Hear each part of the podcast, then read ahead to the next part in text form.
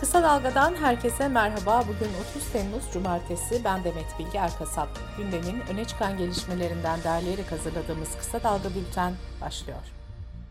Seçimler yaklaşırken Ankara kulisleri de hareketli. Millet İttifakı iktidar hazırlığı kapsamında AKP'nin 20 yılda oluşturduğu bürokratik yapıyı değiştirmek amacıyla yoğun bir çalışma yürütüyor.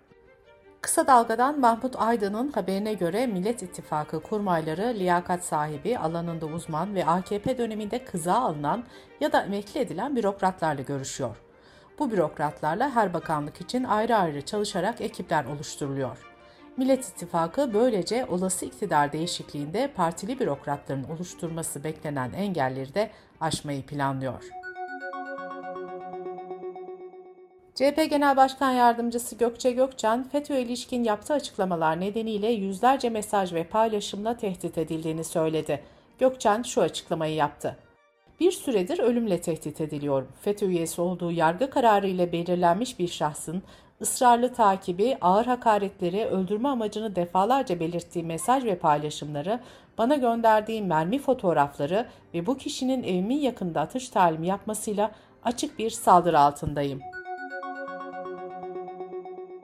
İçişleri Bakanlığı tarafından yapılan açıklamada Muğla'nın Bodrum ilçesi yakınlarında ABD bayraklı motor yatın Yunan karasularına girmek üzereyken durdurulduğu ve 81 kilo kokain ele geçirildiği açıklandı.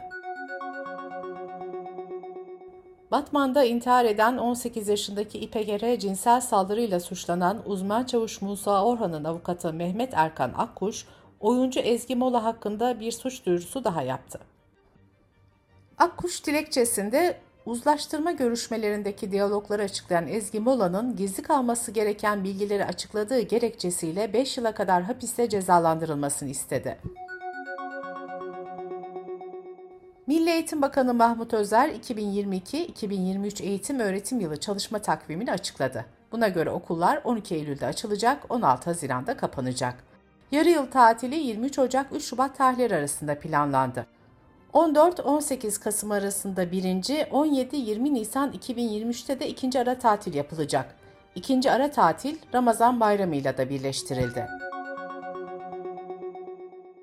Resmi gazetede yayınlanan Cumhurbaşkanı kararı ile 2022 yılının sonuna kadar sözleşmeli sağlık personeli olarak istihdam edilecek personel sayısı 27 bin olarak belirlendi.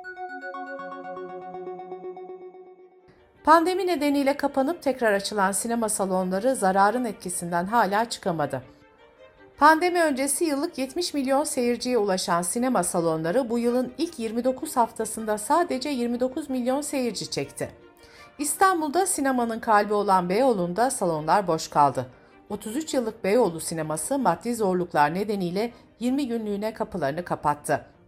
Açık kalarak her geçen gün daha fazla zarara uğradıklarını belirten Beyoğlu Sineması yönetimi, işletmeyi devretmek için görüşmelere başlandığını da duyurdu. Böbrek yetmezliği nedeniyle tedavi gördüğü hastanede hayatını kaybeden usta sanatçı İlhan İrem bugün son yolculuğuna uğurlanacak.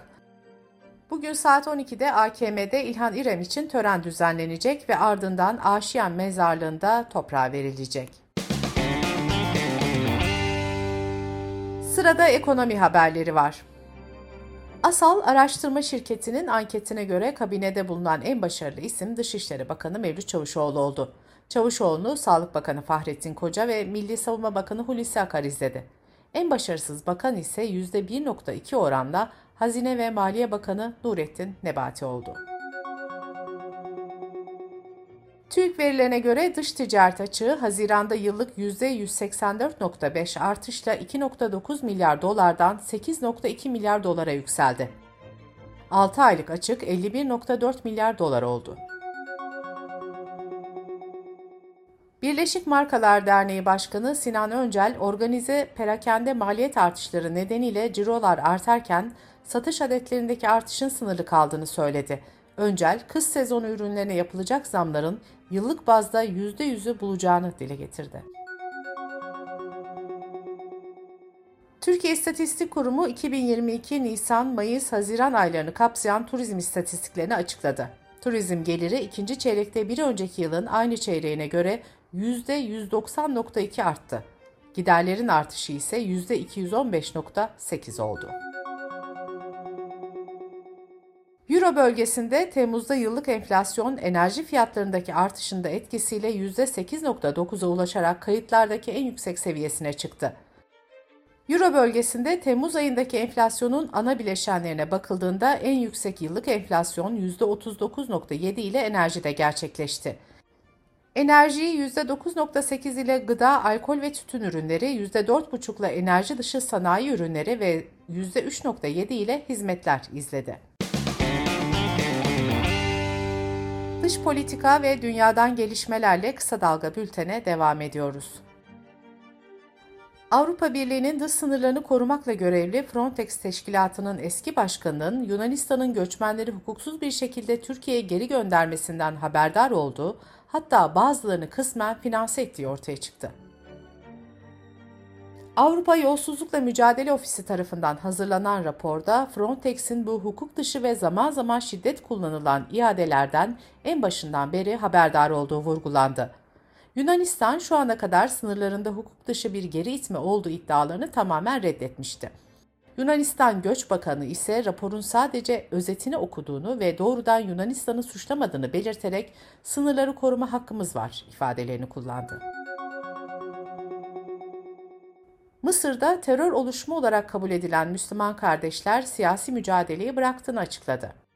Müslüman Kardeşler Örgütü'nün rehberlik konseyi başkanlığı görevini yürüten İbrahim Münir, Reuters haber ajansına verdiği röportajda sadece şiddet ve silah kullanımı değil, Mısır'da güç için herhangi bir biçimde mücadeleyi reddediyoruz diyerek sandığa gitmeyeceklerinin altını çizdi. Ülkede yasaklı olduğu için doğrudan seçimlere katılamayan hareket, geçmişte bağımsız adaylarla genel seçimlerde mücadele etmişti. 2012'de ülkedeki ilk cumhurbaşkanlığı seçimini Müslüman Kardeşler lideri Muhammed Mursi kazanmış, seçimden bir yıl sonra devrilmişti. Rusya'nın Almanya'ya Kuzey Akım bir boru hattından gaz sevkiyatını %40'dan %20'ye düşürme kararı sonrası bir dizi enerji tasarrufu önlemi alınıyor. Başkent Berlin'de kent ışıklandırılmasına kısıtlamaya gidilmesi kararı alındı. Rusya'nın enerji devi Gazprom geçen ay Kuzey Akım 1 hattında arıza çalışmaları nedeniyle gaz akışını %75 azaltmıştı. 10 gün kapalı kaldıktan sonra yeniden açılan boru hattından gaz arzının %20 azaltılmasına karar verilmişti. Suudi Arabistan Veliaht Prensi Selman, Paris'te Fransa Cumhurbaşkanı Macron'la bir araya geldi. İnsan hakları kuruluşları Cemal Kaşıkçı cinayeti nedeniyle ziyarete sert tepki gösterdi. Uluslararası Af Örgütü Genel Sekreteri bu ziyaret Selman'ın bir katilden başka bir şey olmadığı gerçeğini değiştirmiyor dedi. ABD'nin eski başkanı Donald Trump, golf kulübünde Suudi Arabistan'ın sponsorluğunda turnuva düzenlenilmesine gelen tepkiler üzerine maalesef hiç kimse 11 Eylül saldırısının sonuna kadar gitmedi dedi. Trump'ın bu sözleri haberleştiren ABD medyası ise eski başkanın 2016'daki Dünya Ticaret Merkezi'ni kim havaya uçurdu? Suudi Arabistan'a bir bakın sözlerini hatırlattı. Bültenimizi kısa dalgadan bir öneriyle bitiriyoruz. Profesör Doktor İlhan Uzgel ve Doktor Mühtan Sağlam'ın hazırladığı dünya gündeminde bu hafta Türkiye'nin Suriye operasyonu, Zaho saldırısı, Erdoğan'ın olası Rusya ziyareti ele alınıyor. Uzgel ve Sağlam, Türkiye'nin Orta Doğu politikasını, Rusya'nın burada oynadığı rolü ve Suriye operasyonunun geleceğini masaya yatırıyor. Dünya gündemini kısa dalga.net adresimizden ve podcast platformlarından dinleyebilir, YouTube kanalımızdan izleyebilirsiniz. Gözünüz kulağınız bizde olsun. Kısa Dalga Medya.